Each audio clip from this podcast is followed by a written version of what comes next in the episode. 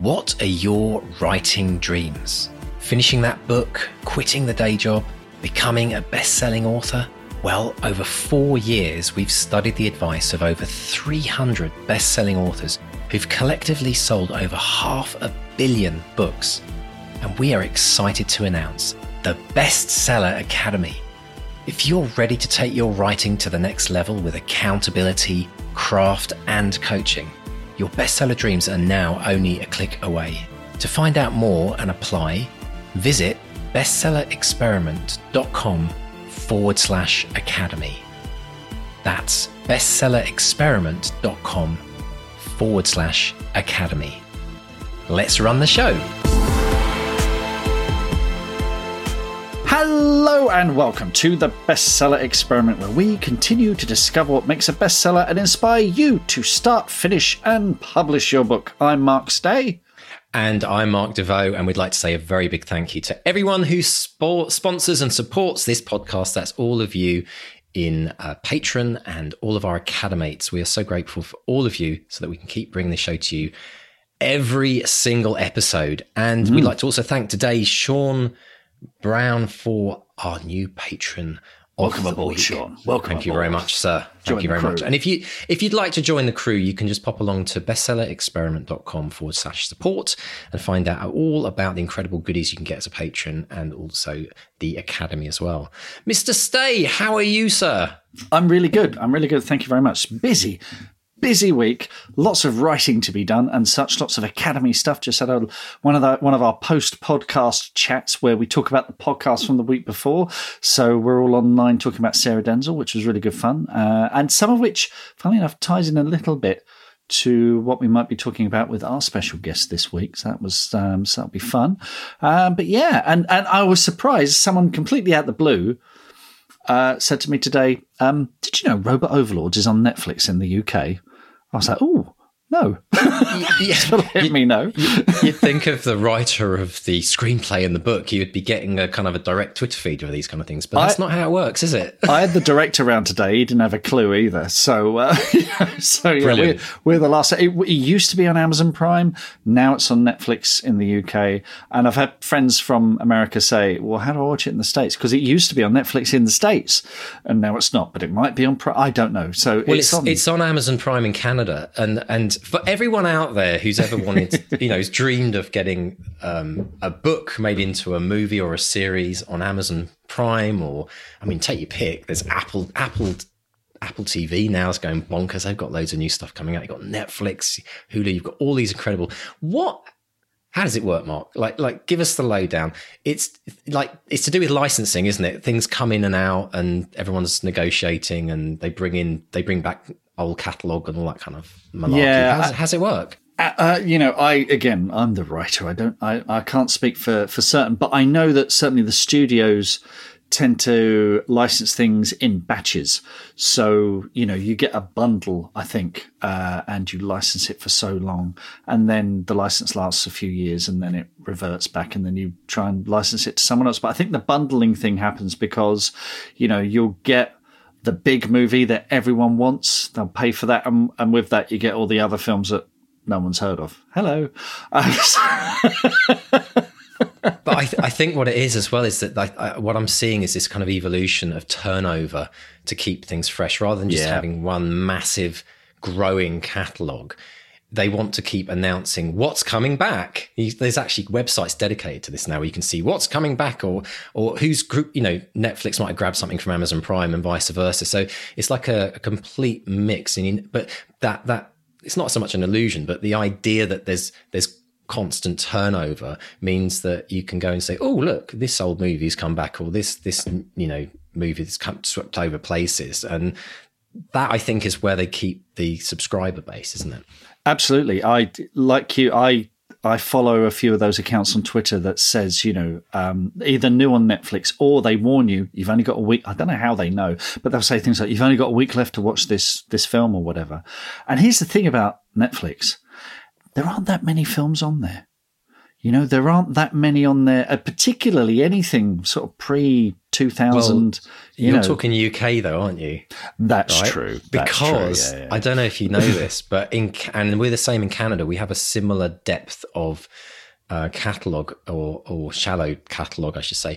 In the states, apparently, their catalog is somewhere between five to ten times. Don't quote me on this, but when I last looked like a, a year ago or so, it was about five to ten times the size of Canada, and it's a big bear bug here because everyone's paying the same amount per month, but they're getting like about a tenth of the catalog. Yeah. Well, but even so, in the States, I hear friends complaining there's not a lot of old stuff. If you want a movie pre 1990, it's there's not a lot on there. So, you know, over here in the UK, we have a TV channel called Talking Pictures TV, which has been showing the most wonderful obscure movies that I've been waiting to watch for ages. Actually, they've started rerunning the old Children's Film Foundation movies, which I don't know if oh you remember, Gosh, Mr. yeah, D. I remember those. They they all run for like an hour and ten minutes, and they have the most wonderful outlandish plot lines done on a budget of approximately fourteen shillings and sixpence, and uh, and they they they look like homemade movie but movies, but they're wonderful. They've just got such an imagination.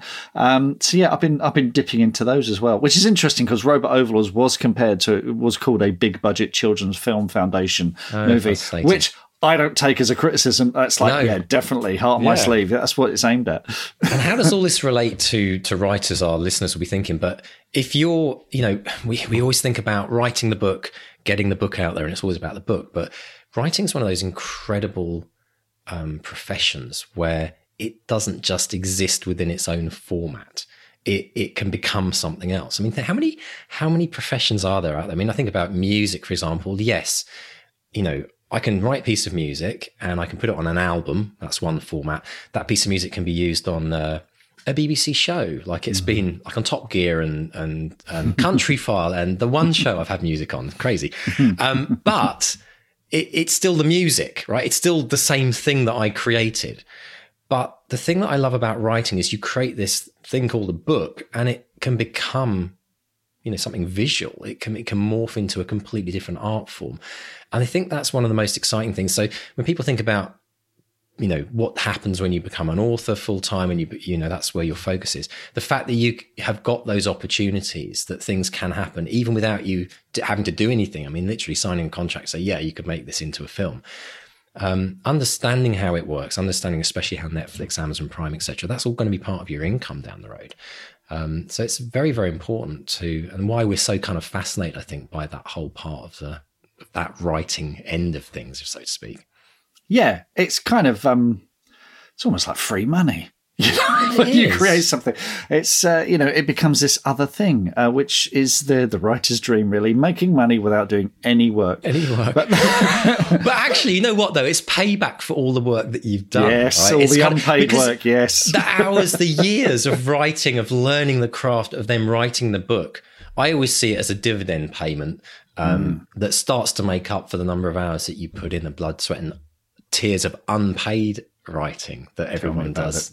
You know, doing a right? lot. I mean, I'm that- doing I'm doing a lot of that at the moment. An awful exactly. lot. Of that. it never ends. It's a lot of it's speculative, and um, so it is the big reward at the end of the tunnel, which I think is, and it's always that kind of big, big kind of. I mean, people think of it as a lottery ticket, but you've got to dream about this stuff because I think that's you know the reality of what can happen.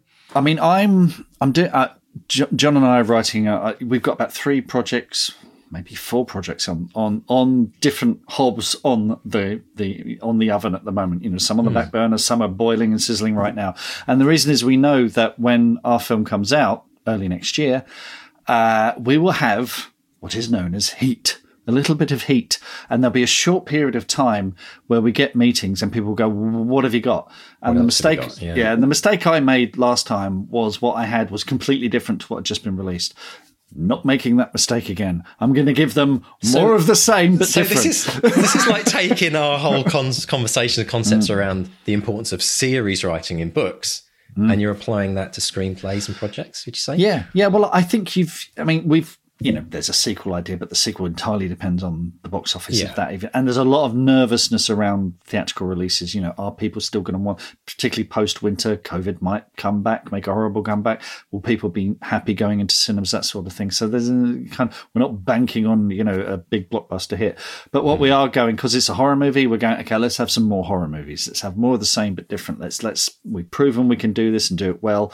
Let's offer them some more. So, you know, there's, um, so we are working our little buns off getting scripts into the best shape they can possibly be, preparing pitches uh, to make them as, as slick as they can, you know, video pitches and stuff like that, um, so that when the time comes, we've got a spread bet. Essentially, we're not hinging it all on one thing. We've got four or five different, you know, projects at different stages of development, um, so we can go, okay, this is what we've got. If you like that, there's more like this. So it, there's no guarantees in life, of course, but it will increase the odds that hopefully someone will pick you up and do something with it. It's fascinating to hear because that and that's all come from the experiences you've had. Um, All the mistakes I've made in the Well, past.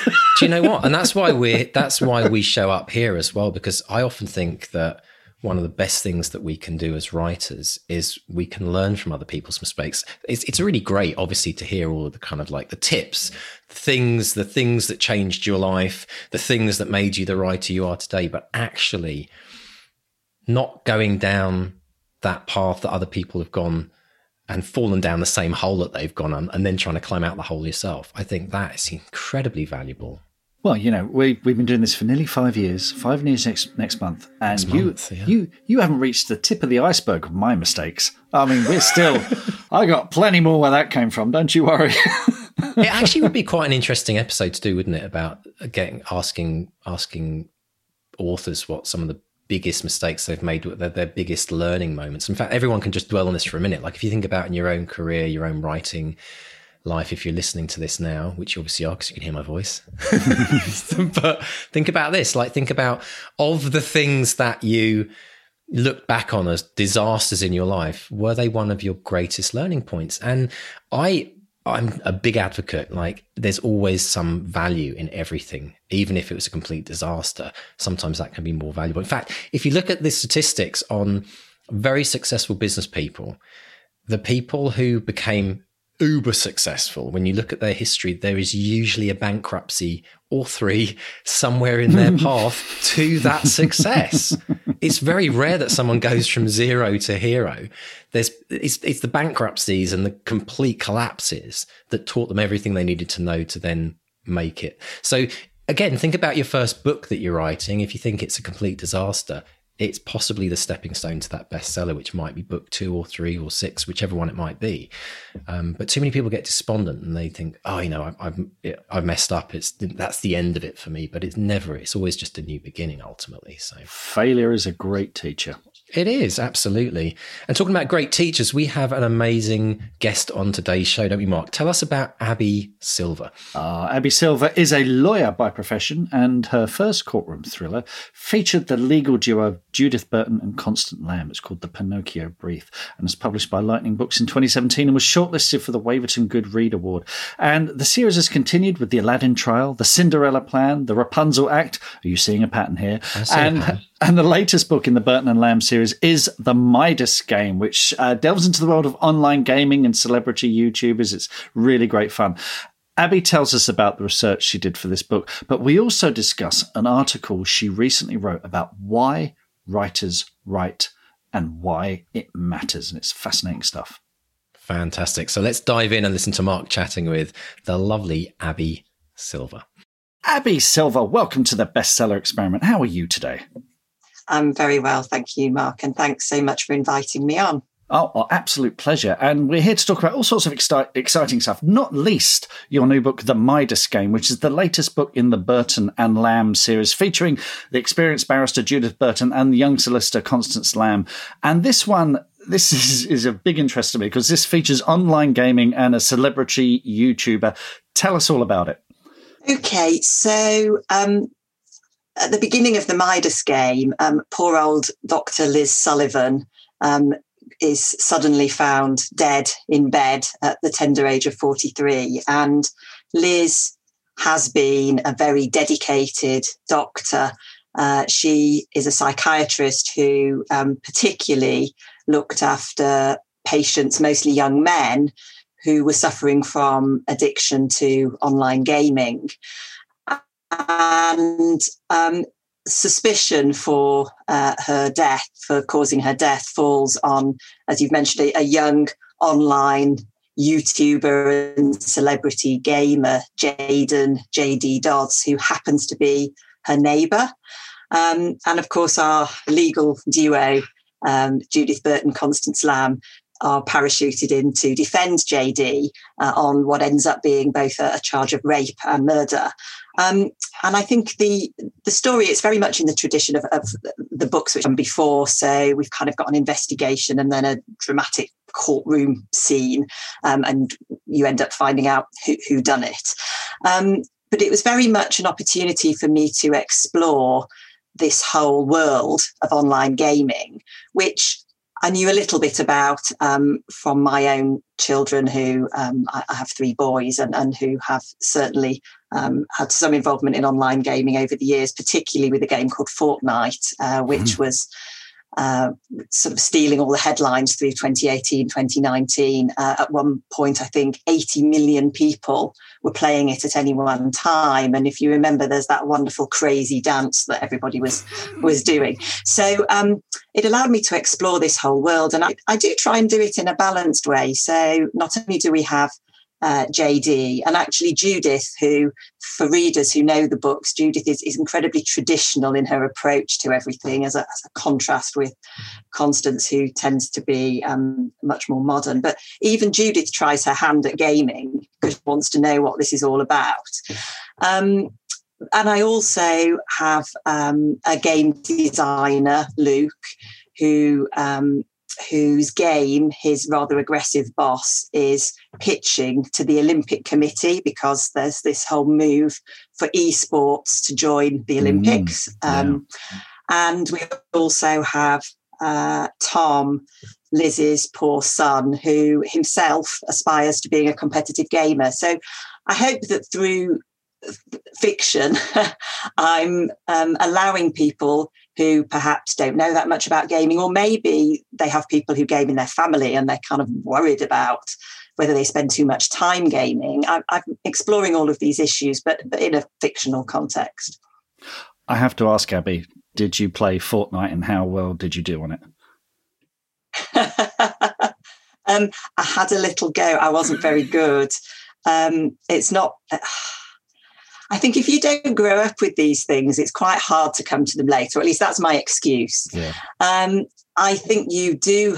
the problem really is you do have to devote the time mm. to be any good. Um, so it's yeah, it's it's not really one for me. But they they do these games are totally designed to trigger all those little addiction things going over in your brain, aren't they? Keep you coming back for more. I mean, I've I've not played Fortnite. I've seen the trailers for it, and I think if I was 14 years old, I'd never leave it. I mean, this is one of the reasons I tend not to to do much gaming these days because I would. We've got a VR, we've got an Oculus VR helmet. I could happily live in there all day, but I have to I have to, you know, just half an hour or an hour at a time or whatever. But it's um, yeah, it's it's a serious problem, no, isn't it? Absolutely. It is, it is, and they are specifically designed. I watched this wonderful video. So, so obviously, I did a lot of research, which has gone into the book, um, but hopefully, you won't kind of see it as research. Um, but you could watch the lady who uh, was involved in the design of Fortnite talking online on YouTube about all the elements of the game and how they've been specifically designed and um, to hold people's attention and to keep them playing. Because originally, video games, if we can call them that. You, you know, you paid at the beginning for a game. Um, so the manufacturer recouped their money from the mm. purchase price, and then they didn't actually care how long you played for. But now most of these games are being provided free.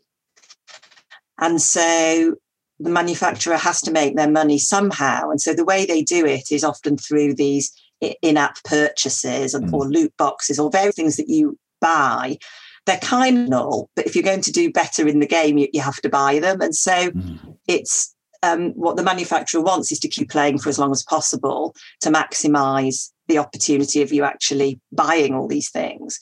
Um, and you have all these behavioral psychologist kind of devices to keep you playing. So, for example, you may work up to a particular level, but if you stop playing, all the work that you've done will be lost and you'll drop back down. So, there are all kinds of um, devices that are used. And the difficulty is that a lot of these things enhance what they call the user experience. Mm. So, some of the element, elements that make the game more addictive are the same elements that make it more fun. And as you say, they you get these um, dopamine mm. um, releases into the brain, which give you this wonderful thrill and want to keep you playing.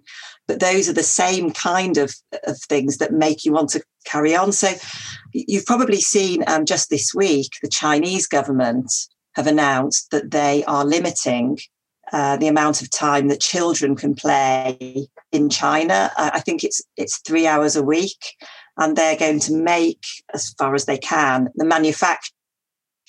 manufacturers responsible for limiting the amount of time that, that children play.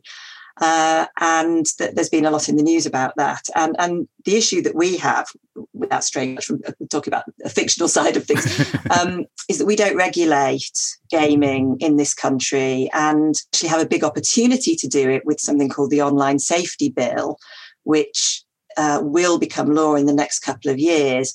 But at the moment, the whole gaming industry is not included in, in that legislation. So so nothing is actually going to be done formally.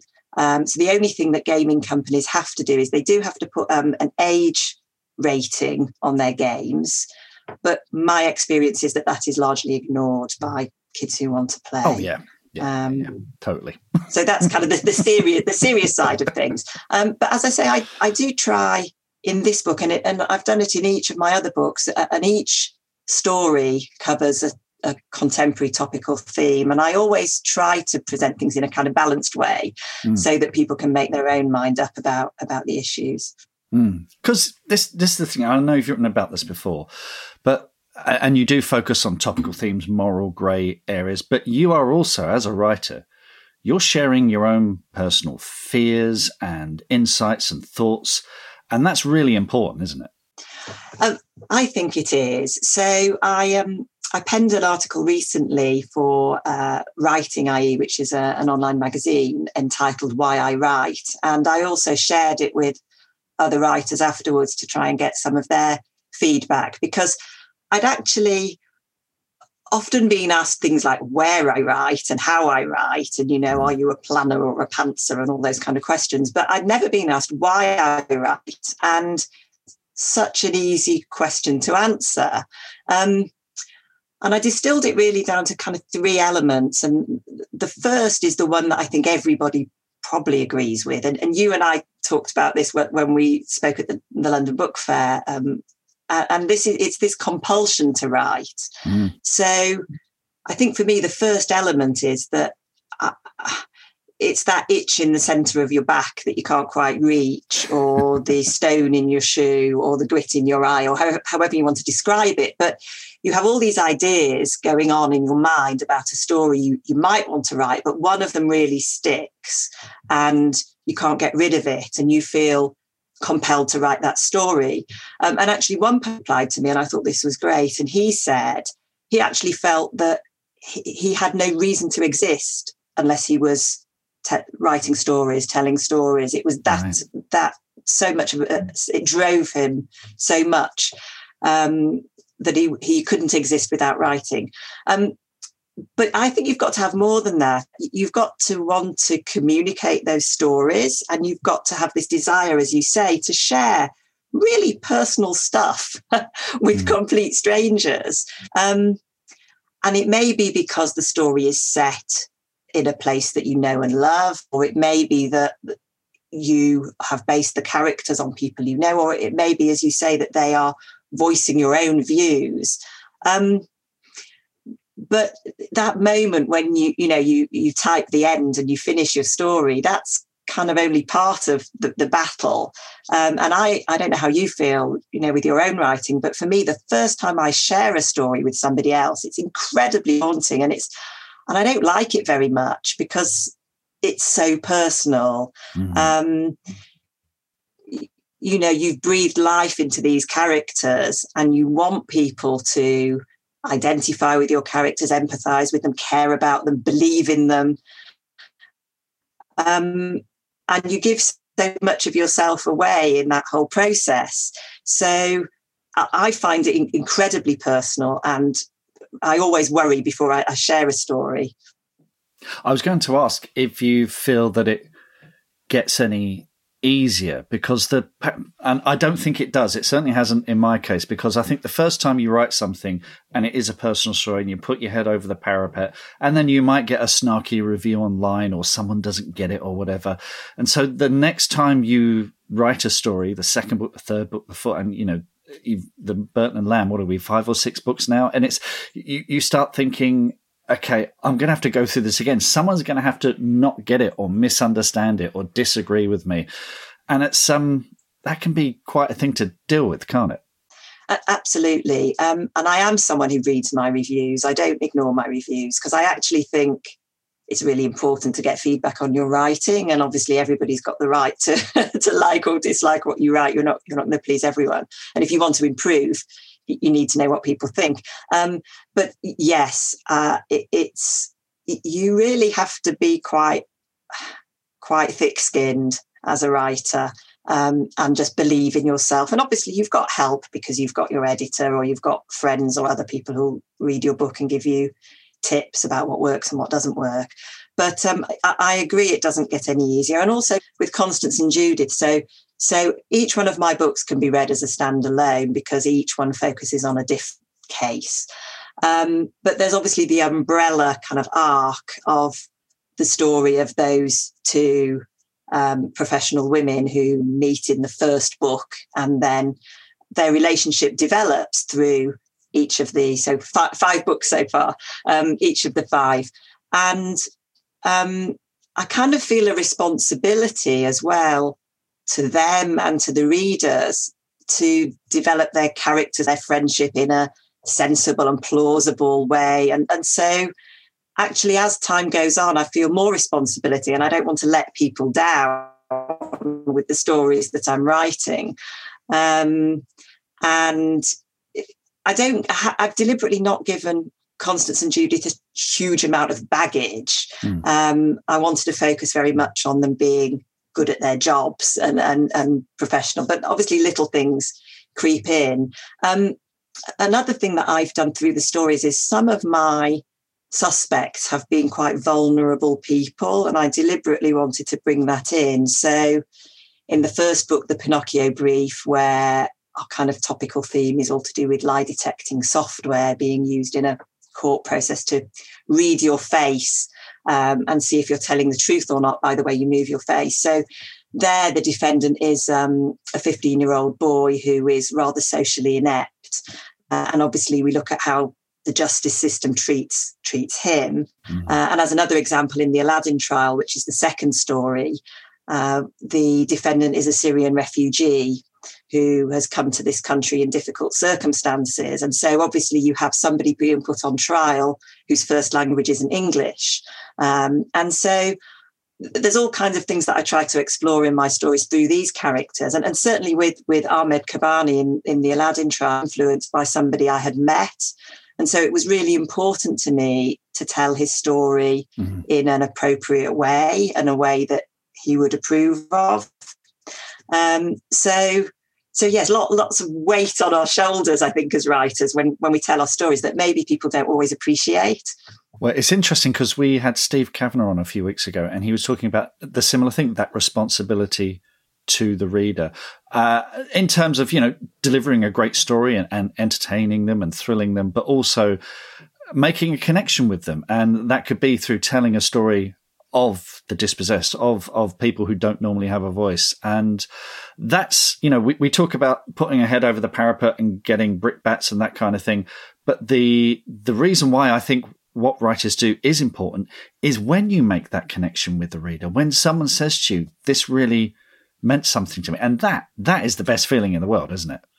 Oh, it is absolutely. Um, I had a lady contact me the other day, Facebook, um, quite an elderly lady, and she just particularly she'd read one of my books and she just wanted to tell me how much she'd enjoyed it and you know i spent the whole day totally elated that somebody would not only read the book and enjoy it but take the time to write and tell me it's incredibly important and it really does make it worthwhile um, absolutely i agree I think yeah, I have to extrapolate from that as well, for because you and I will have read books that absolutely moved us to tears, to laughter, to thrills, or whatever, and then we put the book down and move on to the next one. We don't contact the author. And I think for every one person like that lady who got in touch with you, there's probably 10, 12, 20 others or more who, you know, were similarly thrilled, but, you know, just never think to, to contact the author. And I can assure you, listeners, this makes our blimmin' week. It really, really does. so if you ever if you ever want to drop an author, any any author at all, just drop them a line, let them know what you thought of their book. It it it, it really, really makes a huge, huge difference, doesn't it?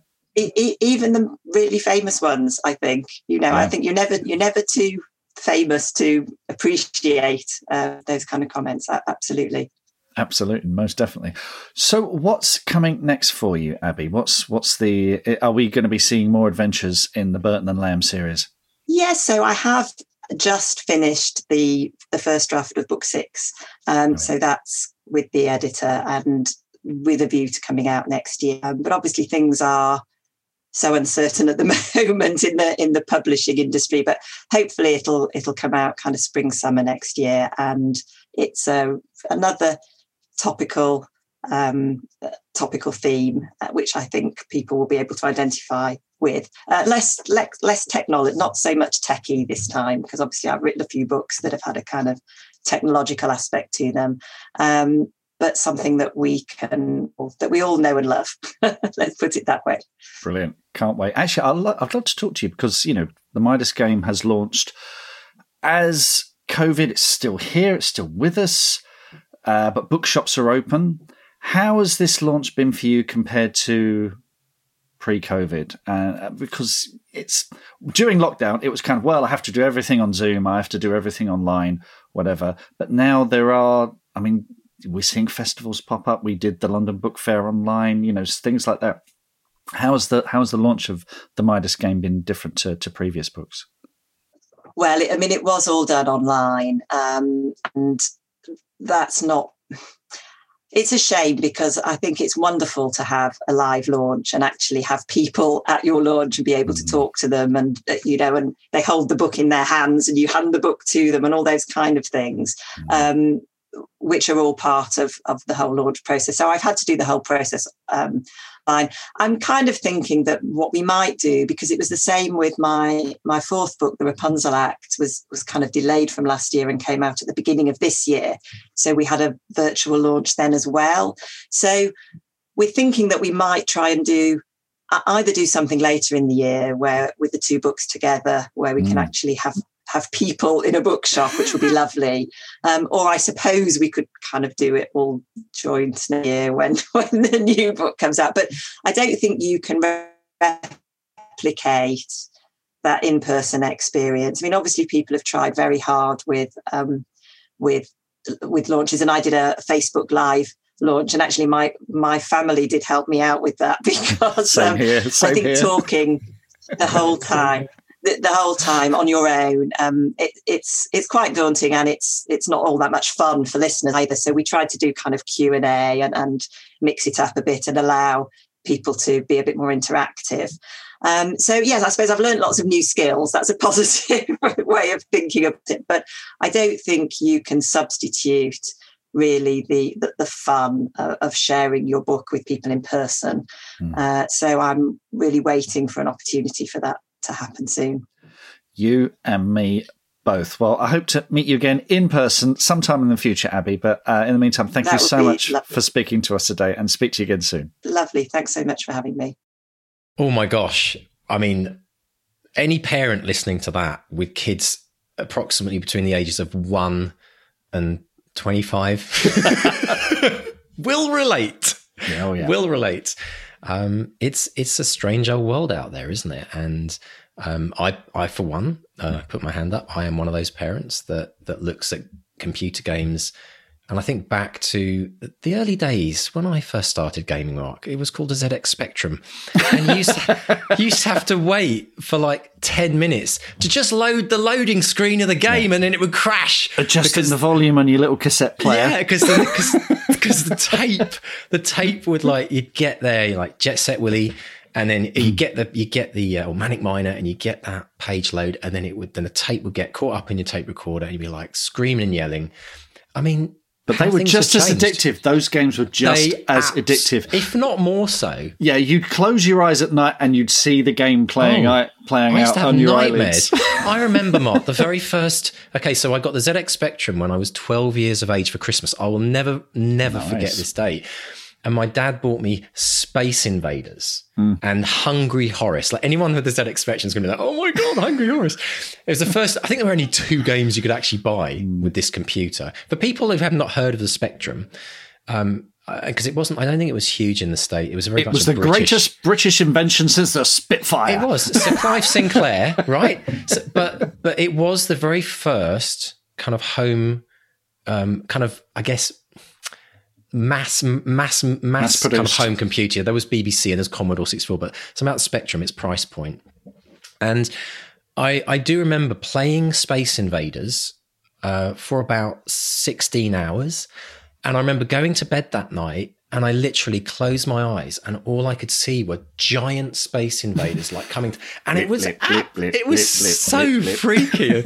it was so weird. It was like a projected version of what I'd been looking at on a TV, a little TV screen, like cinema screen Space Invaders, and it was it was terrifying. I couldn't sleep. We had a um we had a fire damaged BBC B so let me explain. Um, my dad, my dad was a football referee, and he was secretary of the local refs association. So when he took on that role, they gave him the computer. Uh, and it'd been in someone else's house and they'd had a fire and there was soot on the motherboard or something. And we, we had no idea how to fix it. So it'd be one of these things where you'd be playing a game and then suddenly the screen would start blocking up and then you go, bang, and then it would clear up, and then you could be able to carry on playing. But that's where I learned to type because Dad used to do a newsletter. They had like a monthly newsletter, and mm. Dad had to do the introduction, and he would scribble it down, and I would type it up. And by typing up all of that. And I, I, think we used to do the whole newsletter.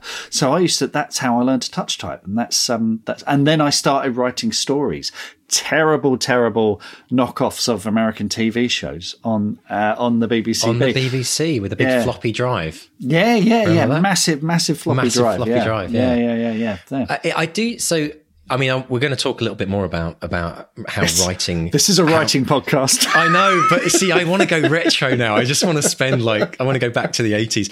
But um, one of the things that that I that in terms of writing, where computers really helped me in in my younger youth, was I, I did I, I really loved adventure games. You remember the games a bit like mm. Choose Your Own Adventure. It was like you know I remember getting The Hobbit on the Spectrum, um, and it would like you know oh the graphics were just awful, but it was brilliant. Go go go Google the Hobbit ZX Spectrum and look at the, the graphics. But um, but it was all typing. It was like you know say blah or yeah. east west north south. and then i actually designed my own computer game when i was 14 uh, called based on the coral island the book. Really? And i sent it to branson because he had virgin games. This is kind of one of the crazy things i did I, and i actually got a letter back from richard branson. It was from him like you know signed by a secretary. Um, but i went through all the form letters. I tried all of the micro this and all these different spectrum companies. But actually to design that game, I had to write the entire like it was almost like the script of mm. what happened. So I read the book and then I kind of broke it all down and I then added in my own ideas and chucked a few kind of curveballs in and actually created this computer game. And you know, for somebody that you know at that time we didn't we didn't have computers at school. We didn't we didn't really learn to type. It was it was just something that we did at home, and I think that was a big part of my interest, how my interest in writing grew as well. So there's obviously there's a lot of negative stuff around computer games today, but I think there's a lot of value as well which we miss it's, typing and it's reading. A t- it's a tool like any other. You can use a hammer to knock in a nail or bash someone's brains in. You know, so Absolutely. It's, um, yeah. it's a tool like it. But there are that you know you do worry with kids being exploited. But the other thing is my kids are digital natives. They've never known anything else. They can negotiate the this stuff a lot more easily. They're well aware of all the scams and everything, you know. Absolutely, but they also don't have the. We we're probably the last generation. I'm guessing. Like, what we're in our forties, right? So computers kind of came in during our yeah. teen years, and the internet happened in our early twenties, and so we get to sit here and go, oh, well, we remember back when, when I was a lad. Back when it was, was all fields. we used to have to turn our computer to turn it on. And, and, it's like, I think what's fascinating is we forget as oldie, oldie folks now, like that, like you say, kids are playing with iPads in, in supermarkets. You know, I, I, I like, like literally like babies I see on iPads and it's just part of their life. Um, but from a writing perspective, my my big concern, my big concern is, um, I, I always ask myself how much of people's youth is being spent not writing because of the incredible allure of computer games and how incredibly um, I mean addictive absolutely because they're they're designed to be that way because that's you know especially with subscription based games now which they need people playing you know keep them hooked as Abi was saying. Um, I wonder how that's going to affect the authors of tomorrow or even today like you know because a lot of kids would spend a lot of time writing books when there wasn't a computer in the house. I mean you you could i mean there's there's the argument of we learn to fire up our imaginations when we're bored and I had lots of times when I was a kid when I was bored and I'd go off and draw something or write something or whatever.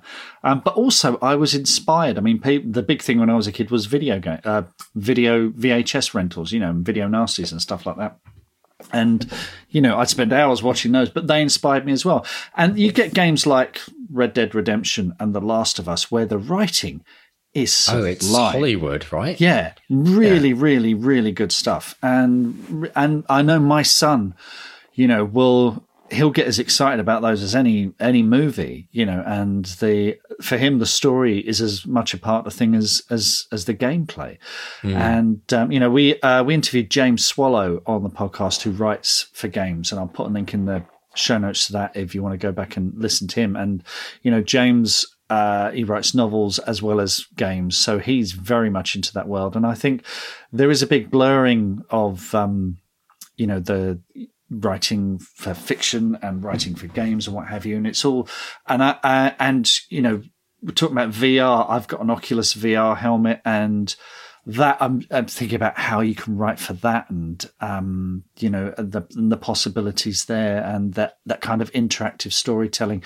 So I think it's evolving, it's changing, it's becoming a bit different. I mean, VR storytelling is varies wildly. It can be it can be games like you know The Last of Us or equivalents or whatever, or it can be you just sit there and let the story unfold before you. There's there's a couple of wonderful um, stories I've watched on VR where the characters are about this big, and, and for audio listeners, about the size of an apple, and they're walking around my head, going downstairs, getting in a little boat, going off to the horizon. Then the horizon comes to you, and you follow them, and it's wonderful, absolutely wonderful.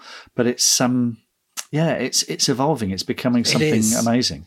In some ways, you could say there's possibly going to be more opportunities for writers mm. than ever before moving forward and people that are immersed in these technologies will obviously see those opportunities and i think that it's it's also really interesting as well to see how gaming and i mean here's a great example my my youngest who's 12 has recently got into anime loves anime and yeah. she's like just and she's found she said dad this anime series on netflix has got 67 seasons. I'm like oh my god there goes the summer. Right? I'm like 60 i'm like what they two minutes each the episodes? No they're like they're like 30 minutes. I'm like what? yeah, that's yeah, like you'll be like 16 before you finish that. And but what then happened is she really got into anime and i was like really you know i was thinking oh she's spending too much time on on on watching tv and, and video games and was kind of looking at anime stuff online as well.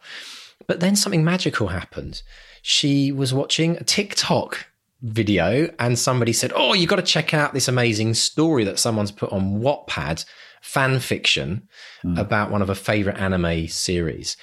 And she said, Dad, can I can I borrow your iPad and um, and I want to try this a thing called Wattpad. And I thought, I know Wattpad. I'm like, mm. oh, this is great. And got set up on Wattpad. She has not stopped reading anime stories on Wattpad for literally the last month. She has right. read more in the last month than she has probably read in her entire life.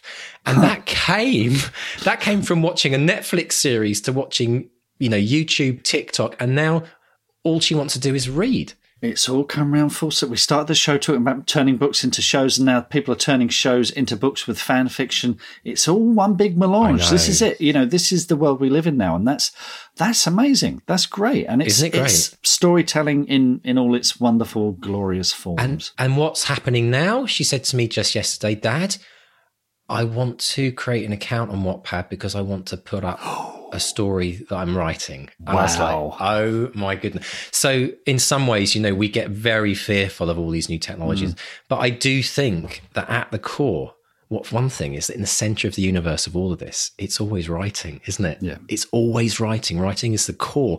But secondly, I do believe that kids that have a fascination with reading and writing always revert back to that core eventually. They'll find their way back in it might be. And who knows because of all of the extra experience they've had playing video games watching shows um you know even watching youtube and tiktok things like that that just in some way over, stimulates their creativity beyond something that i've never seen really in my lifetime. It's quite mind-blowing no, absolutely right. That said, Candy Crush is the work of Satan. So Well, it is. And do you know why? do you know why? Because they have, here's a little known fact they have about 40 plus, or allegedly, okay, I've read this, uh, 40 plus PhD uh, psychologists who are watching every all the data that comes in from all the millions of people and there's a thing called the sweet spot now we should talk about this in writing because the same thing exists in writing which it's not really been defined yet but there's a sweet spot in gaming. And the sweet spot in gaming is the level is just hard enough to keep you challenged yeah. but not too hard that you give up. And it's a tiny little spot right in the middle of that like and hmm. that's that is the kind of i mean it's the addiction point right? Because it's the bit that keeps you going and once you. But at the back end of that they're constantly tweaking that point based on all of the millions of players data that's flooding into the central server it's quite mind-blowing when you find out what goes on behind the scenes of these online games It did. It did. When I was um, talking to Abi, a question popped into my mind, and I, I don't think I have an answer for this, and it's a cynical one. But if gaming is so addictive, how do we, as writers, exploit that same addiction? Is there something we could? Is it? Is it the Dan Brown cliffhanger thing, where every chapter ends with a oh, "What next? Oh, what next?" You know, or is that exhausting or whatever? But you know, is that? Uh, it's a massive question, isn't it? And actually, I I I've been fascinated by this question for a number of years, and I came across a TED talk. If anyone's interested in this, I really recommend going and checking out a TED talk by Jane McGonigal. She's written a book called Reality is Broken, and she actually the whole all of her studies. Her she's an academic that that focuses on computer gaming and the effect that it has on the world and and the the, the you know the, the younger generations.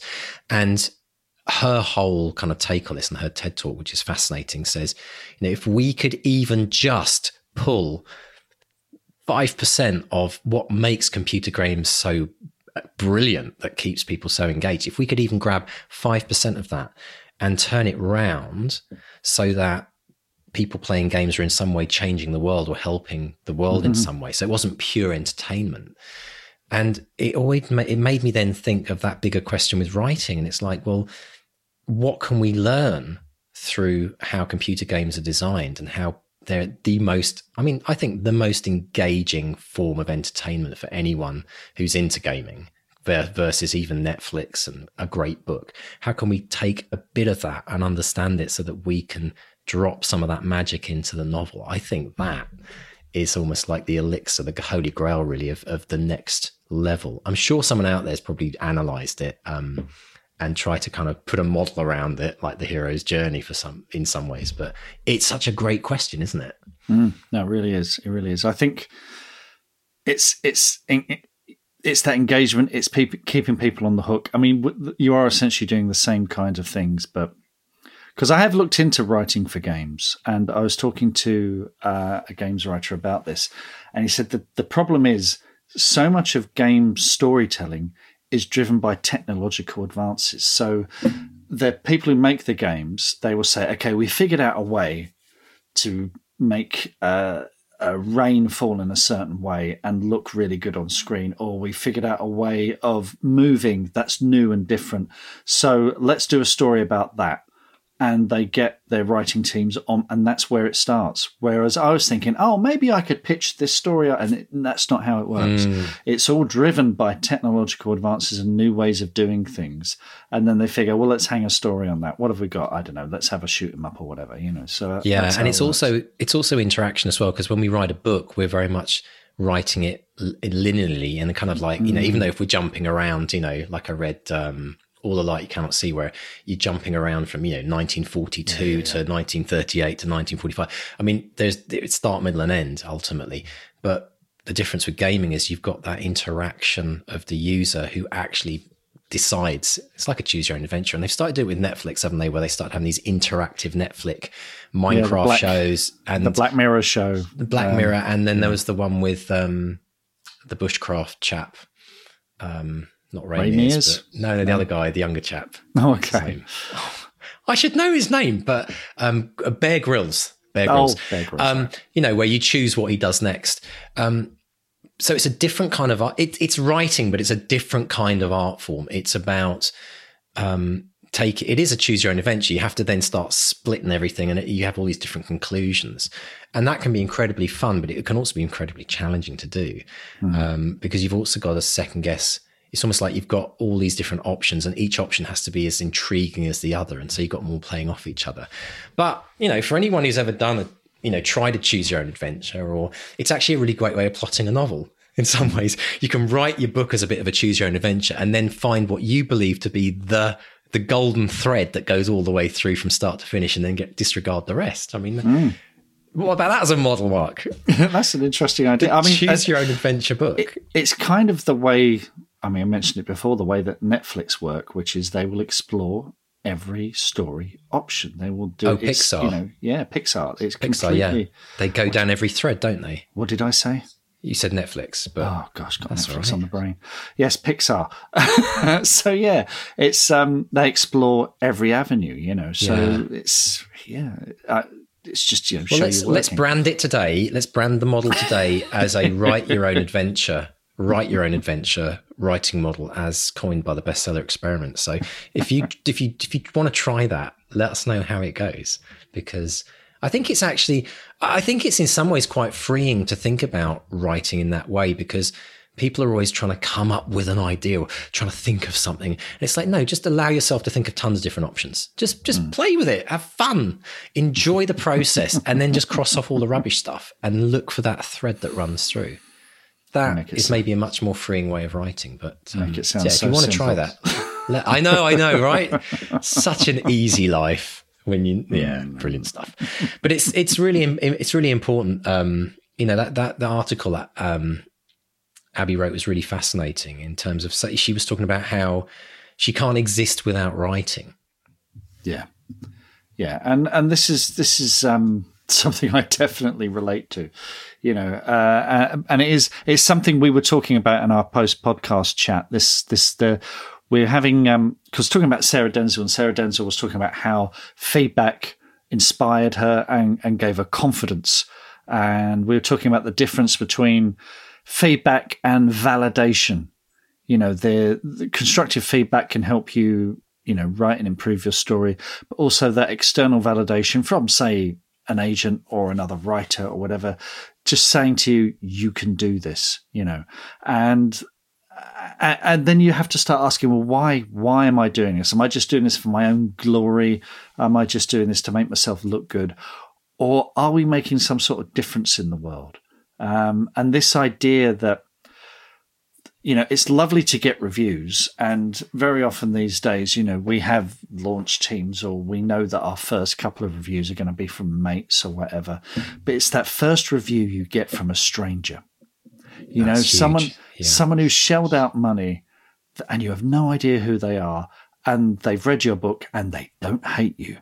That for me is is the magical review. That's the one that's like, oh, I you know, something I've written has had an effect on someone else. It may it's probably only going to be a temporary effect. It may be something that, you know, in a few years from now they will still be thinking of the book. Or it's like when I did um uh, a, a Comic Con up the road from here, and, and a, an 11 year old boy came up, saw Robot Over. You, you wrote Robot Overlords? Yeah, yeah, yeah. That's my second favourite film.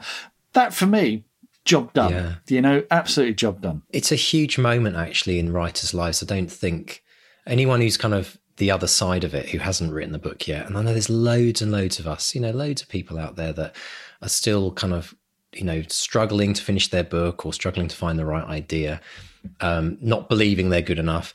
But it really validation is so huge, and and it is a really important moment. Um, it's a crossing of a threshold, I think, where we kind of move from a writer who um, is writing uh, for, for, a dream, like a belief, a, a, desire to want to get their work out there um, and contribute and be a part of this incredible journey. You know, to be a part of the history of writing. You write a book, you become part of the the history of writing. I mean, regardless of how well it, it does.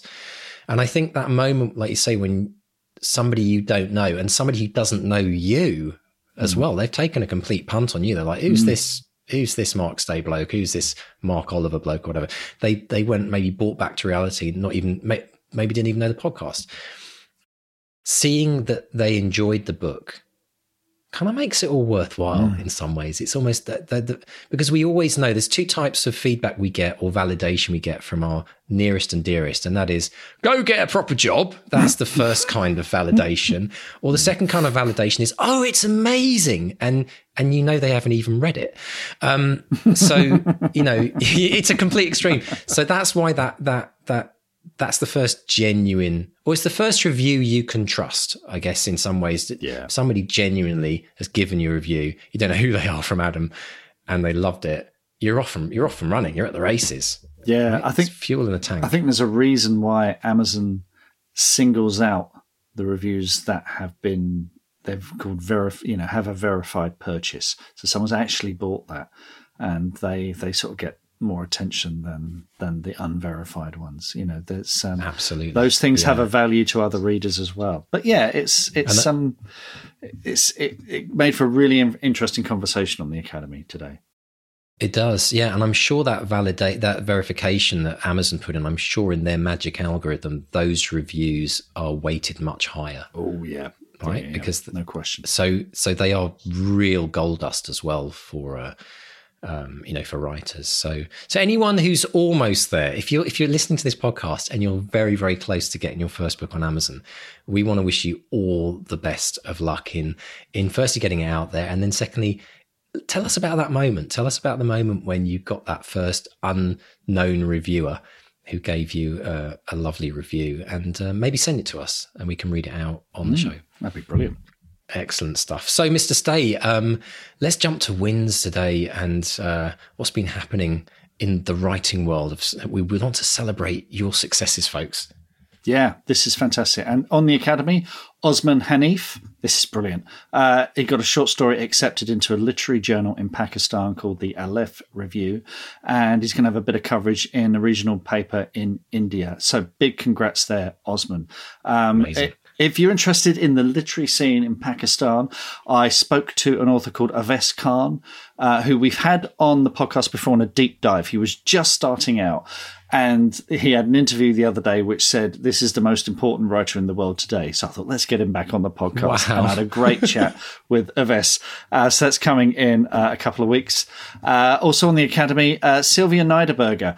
Now, here we go. Here we go. Sylvia says, Okay, I got a rejection but they said it was poignant and that they hope that it will find a home somewhere else. Another recent rejection said they just did not have enough space for it. I'm counting both of these as wins, and they definitely are. You've got skin in Absolutely. The game. absolutely well, it's that, that, I mean, how about that's a rejection, but it's a validation at the same time, isn't it? Yep. Absolutely yep, brilliant. Yep, yep. Exactly what we're talking about. Um, Laura, Laura Shepard, who's uh, on the BXP team on Facebook, um, she said, uh, "Hi everyone, as I because we have a weekly roundup on both on the Academy and in the Bestseller Experiment group, and buried you know, people people say, you know, I've done this this week, I've done it's just us being accountable to each other." So Laura Shepard says, as I coyly alluded to in this week's accountability thread, I've got myself an agent.